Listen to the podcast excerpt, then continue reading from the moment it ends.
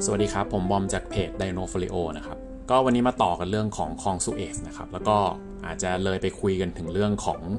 สายเรือแล้วก็ตัว supply global supply chain ครับ วันนี้เลยจะมาชวนคุยถึงเรื่องของตัว global supply chain ทางทะเลกันเนี่ยนะครับ จากไอ้กรณีของเรือที่เกยตื้นที่สุเอซเนี่ยครับ ก็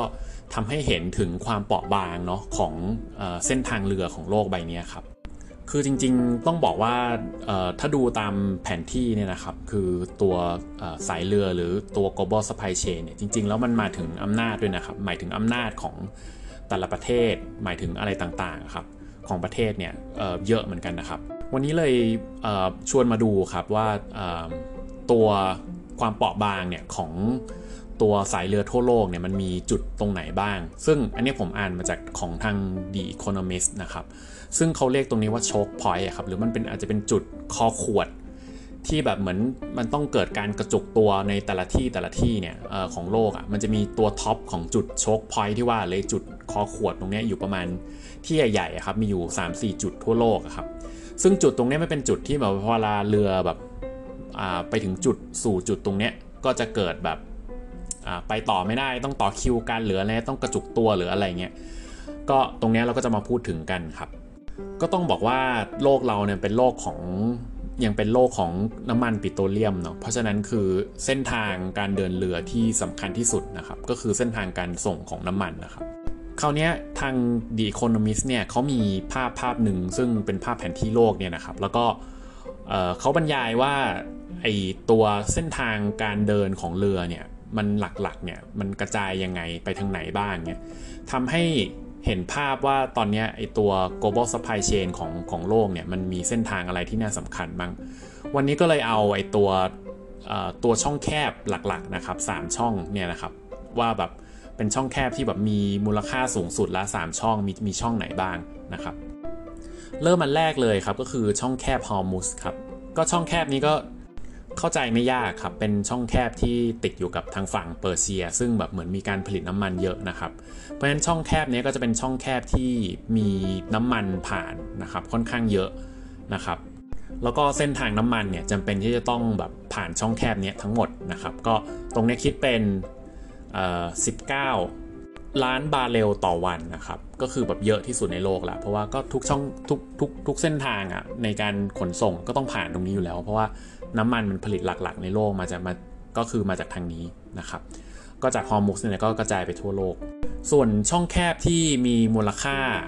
อันดับ2ครับก็คือช่องแคบมาลากานี่เองครับก็คือทางตอนใต้ของไทยหรือว่าเป็นช่องแคบที่ติดอยู่กับมาเลเซียนี่นะครับ ช่องแคบนี้ถ้าสมมติว่าจีนอยากจะส่งออกสินค้าอะไรทางเรือครับก็ต้องมาอ้อมช่องแคบนี้หรือว่าถ้าจีนอยากจะรับน้ำมันนะครับจากทางฮอร์มุสเนี่ยก็ต้องผ่านช่องแคบนี้เช่นกันครับ เช่นเดียวกันครับก็สินค้าจากยุโรปหรืออะไรก็ตาม หรือการส่งออกสินค้าไปยุโรปเนี่ยก็ต้องผ่านช่องแคบนี้เช่นเดียวกันนะครับเพราะฉะนั้นวัดจากมูลค่าเนี่ยช่องแคบนี้ก็ขนส่งนะครับน้ำมันนะครับต่อวันนะครับอยู่ประมาณ 16 ล้านบาร์เรลต่อวันครับก็ดูแล้วเป็นมูลค่าที่ค่อนข้างแบบเยอะมากนะครับถ้าเปรียบเทียบกับตัวฮอร์มุสเนี่ยที่ 19เนี่ยช่องแคบมาลากาเนี่ยก็อยู่ที่ 16 ตรงเนี้ยก็ถ้าใครเคย อ่านเรื่องพวกประวัติศาสตร์ไทยหรืออะไรเงี้ยก็น่าจะเห็นว่าจริง ๆ แล้วมันมีความพยายามที่จะลดความสำคัญของช่องแคบเนี้ยลงไปนะครับด้วยการตัดประเทศไทยครับให้ออกเป็น2ส่วนนะครับผ่านจุดที่แคบที่สุดของเมืองไทยครับซึ่งจุดเนี้ยเรารู้จักกันในนามคอคอดกระนะครับก็อาจจะมีบางสื่อบางที่หรืออาจจะเป็นของเมืองนอกเนี่ยอ่านว่าเป็นคลองไทยหรือ Thai Canal นะครับ จุดนี้เป็นจุดสำคัญของเรื่อง geopolitics มาตั้งแต่สมัยพระนารายณ์แหละครับ เพราะว่ามีความพยายามที่จะขุดไอ้คลองตรงนี้ครับตั้งแต่สมัยพระนารายณ์เป็นต้นมาเลยครับตรงจุดนี้ตรงตอนปลายปีที่แล้วครับมันก็มีความพยายามกันของไทยเนี่ยแหละครับที่มีการคุยกันว่าอาจจะมีการขุดนำนโยบายในเรื่องของการขุดช่องแคบนี้มาคุยกันอีกทีหนึ่งว่าเป็นไปได้หรือเปล่านะครับ ซึ่งจริง ๆ แล้วทางจีนเนี่ยเขาต้องการให้ไทยเนี่ยขุดไอตัวช่องแคบนี้มากๆครับเพราะว่า เขาก็จะแบบเหมือนลดความสำคัญของการที่จะต้องต้องไปอ้อมลงไอ้ตรงมาลากาข้างล่างที่ว่าเนี่ยครับถ้าไทยขุดช่องแคบจากจากไทยไปได้ครับ ซึ่งจริง ๆ ช่องแคบนี้มีประเด็นตั้งแต่ตัวสงครามโลกครั้งที่2นะครับที่ทางอังกฤษเนี่ยครับก็คือบังคับให้ไทยเซ็นสัญญาครับว่า จะไม่ขุดช่องแคบนี้จนกว่าจะได้รับความยินยอมจากอังกฤษครับมันก็เป็นเรื่องของทางการเมืองเนาะก็คืออาจจะเป็น2ขั้วที่เหมือนมันงัดกันนะครับ แล้วก็ไทยอยู่ตรงกลางนะครับ แล้วไทยก็แบบเหมือน พยายามจะฝักใฝ่ตรงกลางหรือเปล่าก็ไม่รู้เนาะก็คือแบบไม่ฝักใฝ่ฝ่ายใดเพราะนั้นก็เลยแบบเหมือนแบบเป็น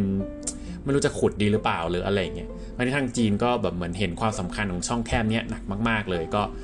เสนอเสนองบให้ครับสามหมื่นล้านครับเพื่อที่จะเพื่อจะขุดตรงนี้ครับส่วนทางไทยเองก็มาคุยกันครับว่าอยากจะขุดจริงไหมเพราะไทยก็มีเรื่องน่ากังวลหลายเรื่องอาจจะเป็นเรื่องของสภาพแวดล้อมหนึ่ง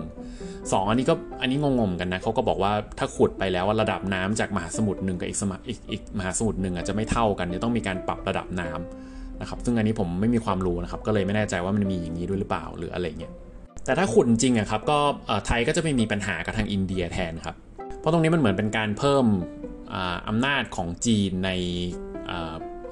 ในในมหาสมุทรอินเดียเนี่ยนะครับก็ทางอินเดียก็จะไม่ก็ไม่ค่อยชอบเท่าไหร่ครับ อีกประเด็นหนึ่งซึ่งคนคนกลัวกันก็คือถ้าสมมติไทยเนี่ยแยกออกเป็น 2 ส่วนนะครับเขาก็กลัวกันว่าเราจะเสียอธิปไตยจากจากไอ้ส่วนที่มันไปติดกับทางมาเลเซียหรือเปล่าหรืออะไรเงี้ยครับซึ่งอันนี้ก็ไม่แน่ใจนะผมก็ไม่รู้เรื่องการเมืองเท่าไหร่ครับแต่ว่าก็ อาจจะเกิดการแบ่งแยกดินแดนหรืออะไรเงี้ยครับก็มีเรื่องประมาณนั้นขึ้นมานะครับต่อไปเป็นช่องแคบที่3นะครับก็คือตัวคลองสุเอซเนี่ยครับคราวนี้คลองสุเอซเนี่ยก็อาจจะดูจากเส้นทางเรือแล้วเนี่ยมันไปอยู่ใกล้กับทางบับเอลมันดิโอมันอ่าโทษทีมับบับเอลมันเดบเนี่ยครับก็เป็นช่องแคบที่ใกล้เคียงกันนะครับก็ทั้งสองทั้งสองช่องแคบเนี่ยเป็นเส้นทางที่จาก ทางมหาสมุทรอินเดียเนี่ยถ้าสมมติจะเข้าไปทางยุโรปเนี่ยเส้นทางนี้เป็นเส้นทางที่ใกล้ที่สุดนะครับก็เนี่ยมันถึงเกิดปัญหาว่าทำไมถึงถ้าสมมติมีเรือหรือมีอะไรไปอุดไอตัวช่องแคบเนี้ยจะทำให้เหมือนการส่งของไปที่ยุโรปเนี่ยมันเริ่มเหมือนแบบช้าลงเพราะมันจะต้องไปอ้อมแหลมกูดโฮปนะครับซึ่งอาจจะเสียเวลาไปอีกตั้ง 9,000 กิโลหรืออะไรเงี้ยซึ่งตรงนี้เขาก็อ้างบทความจากทางของเดนมาร์กครับเขาก็จะบอกว่าคือตั้งแต่ราคากาแฟกับราคา ของกระดาษชำระเนี่ยก็คือจะแพงขึ้นนะครับหรืออาจจะขาดสินค้าไปเลยหรืออะไรเงี้ยครับถ้าสมมติว่าไอตัวช่องแคบนั้นโดนอุดนาน แล้วถึงแก้ปัญหาได้เนี่ยครับก็อย่างในปัจจุบันเนี่ยแก้ปัญหาได้เรียบร้อยแล้วอะเขาก็ยังคิดว่าคือไอตัว supply chain ของของทางยุโรปก็ยังไม่ดีต่อไปครับเพราะว่ามันก็เหมือนก็เกิดการกระจุกตัวของการเข้าท่าเรือกว่าแบบของจะส่งไปกว่าจะนู่นนี่นั่นหรืออะไรเงี้ยก็ทำให้เหมือนแบบยุโรปขาดแคลนสินค้าอะไรเงี้ยครับซึ่งช่องแคบนี้ก็ยังมีความสำคัญต่อประเทศซีเรียครับมันเป็นการนำตัวน้ำมัน ไปสู่ประเทศซีเรียเนี่ยก็มีแต่ช่องแคบเนี่ยที่เป็นตัวพึ่งพาเพราะนั้นซีเรียเนี่ยก็ตอนนี้ก็เลยต้องใช้เหมือนตัวน้ำมันสำรองไปก่อนนะครับ ไม่งั้นก็จะไม่มีพลังงานใช้นะครับ ถึงตรงนี้ผมก็ไปอ่านตัวประวัติศาสตร์ของตัวช่องแคบนี้มาครับว่าเกิดอะไรขึ้นบ้างครับ ช่องแคบนี้เคยมีการอุดตันมาแล้ว 5 ครั้งนะครับสองครั้งแรกเนี่ยเป็นเรื่องของสงครามครับสงครามกับทางอิสราเอล ซึ่งก็อยู่ใกล้ ๆ กันเนี่ยแหละครับของทางอิสราเอลกับทางอียิปต์ซึ่งเป็นเป็น เจ้าของไอตัวช่องแคบเนี่ยครับก็มีการเหมือนต่อสู้กัน แล้วก็มีการยึดช่องแคบกันก็ทำให้ช่องแคบปิดนะครับเพราะฉะนั้นช่องแคบนี้เคยปิดยาวนานที่สุดนะครับก็คือระหว่างสงครามนี่แหละครับ ซึ่งตอนนั้นก็คือถูกปิดไปตั้ง 8 ปีครับแต่คราวนี้ตอนหลังๆเนี่ยแหละครับก็คือผมก็ไปเจอข้อมูลที่บอกว่าตอนนี้ขนส่งทางเรือมันเป็นขนส่งที่เหมือนเพิ่มมีน้ำหนักมากขึ้นนะครับ อีกอย่างหนึ่งก็คือตัวลัทธิ นิยมนะครับก็ทำให้เหมือนคนทั่วโลกเนี่ยมีกินมีใช้มากขึ้นนะครับการขนส่งสินค้าทางเรือก็เลยมีความสำคัญมากขึ้น มีสินค้าที่จะต้องขนส่งมากขึ้นนะครับตัวช่องแคบซูเอตนะครับแล้วก็บับเอลแมนโดเนี่ยมัดบ๊อบเอลมันเดฟเนี่ยนะครับก็จำเป็นที่จะต้องพึ่งพาเรือขนส่งที่ใหญ่มากขึ้นนะครับในปี 2015 ครับ ก็เลยมีการขุดไอตัวช่องแคบเนี้ยให้มันขยายเพิ่มขึ้นครับ ก็คือ ขุดให้มันคิดคิดว่ามันขุดให้มันกว้างขึ้นครับ โดยระยะทางประมาณ 35 กิโลเนี่ยนะครับ แล้วก็งบประมาณ 8,000 ล้านดอลลาร์ครับ การขุดช่องแคบเนี่ยครับก็มีเหตุผลเพื่อให้เรือที่แบบใหญ่มากๆอะครับอย่างเช่นไอตัวเรือ Ever Given ที่เพิ่งจะติดเมื่อไม่กี่วันนี้นะครับสามารถผ่านได้ครับ ซึ่งมองแบบนี้เราก็จะเห็นว่าไอตัวเรือเนี่ยสามารถเพิ่มขยายขนาดขึ้นได้ เพื่อที่จะแบบเหมือนทำให้มันคุ้มทุนเนี่ยนะครับ อย่างเช่นในตัวตัวเรือ Ever Given เนี่ยสามารถที่จะขนตัวคอนเทนเนอร์นะครับหรือตู้ขนส่งสินค้าได้ถึง 20,000 ตู้เนี่ยนะครับก็ความยาวที่เขาบอกว่ามันยาวกว่า หรือสูงกว่าตัวตึก Empire State ซะอีกนะครับแล้วก็สามารถรับน้ำหนักเนี่ยคิดเป็นต่อตันได้ถึง 224,000 ตัน ก็มันก็ทำให้ตัวช่องแคบพอมันขยายมากขึ้น ก็ทำให้เรือใหญ่ๆเนี่ยสามารถเข้าไปได้นะครับหมายว่า เข้าไปได้แต่ว่าตัวช่องแคบมันก็แคบเนาะก็มันเพราะมันสร้างโดยน้ำมือมนุษย์เนี่ยนะครับ แล้วก็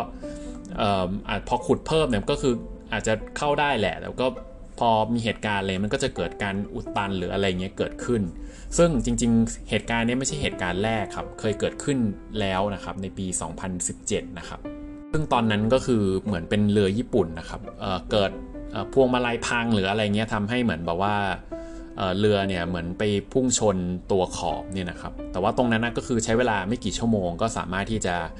แก้ไขได้ครับ มองแบบนี้ครับก็จะเห็นถึงความเปราะบางทางเรือเนี่ยนะครับว่าไอ้จุด 3 จุดที่ว่าที่เราพูดถึงเนี่ยก็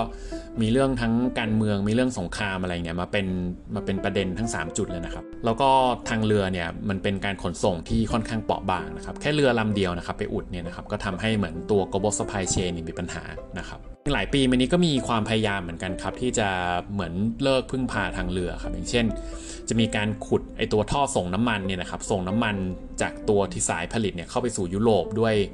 ทาง pipeline แทนครับอย่างเช่นเขาเรียกว่า SUMED เนี่ยนะครับก็เป็น pipeline อันหนึ่งซึ่งส่งน้ำมันนะครับส่งตรงไปถึงยุโรปเลยนะครับซึ่งมองแบบนี้ก็จะเห็นถึงความเข้าใจว่าอ๋อเข้าใจแล้วว่าทำไมทางจีนถึงอยากจะ สนับสนุนไอตัวเส้นทางสายไหมใหม่เนี่ยหรือเป็นการขนส่งสินค้าที่ผลิตจากจีนเนี่ยส่งทางแผ่นดินแทนนะครับ เพื่อที่จะตรงไปถึงยุโรปแทนนะครับ เพื่อจะได้เพื่อที่จะเหมือนลดเส้นทางทางเรือเนี่ยนะครับลดลดความสำคัญของเส้นทางทางเรือแทนนะครับ แล้วก็ไปสดขนส่งทางทางทางพื้นดินแทนนะครับ วันนี้ก็ขอจบเส้นทางทางเรือแต่เพียงเท่านี้นะครับ ก็ขอบคุณครับ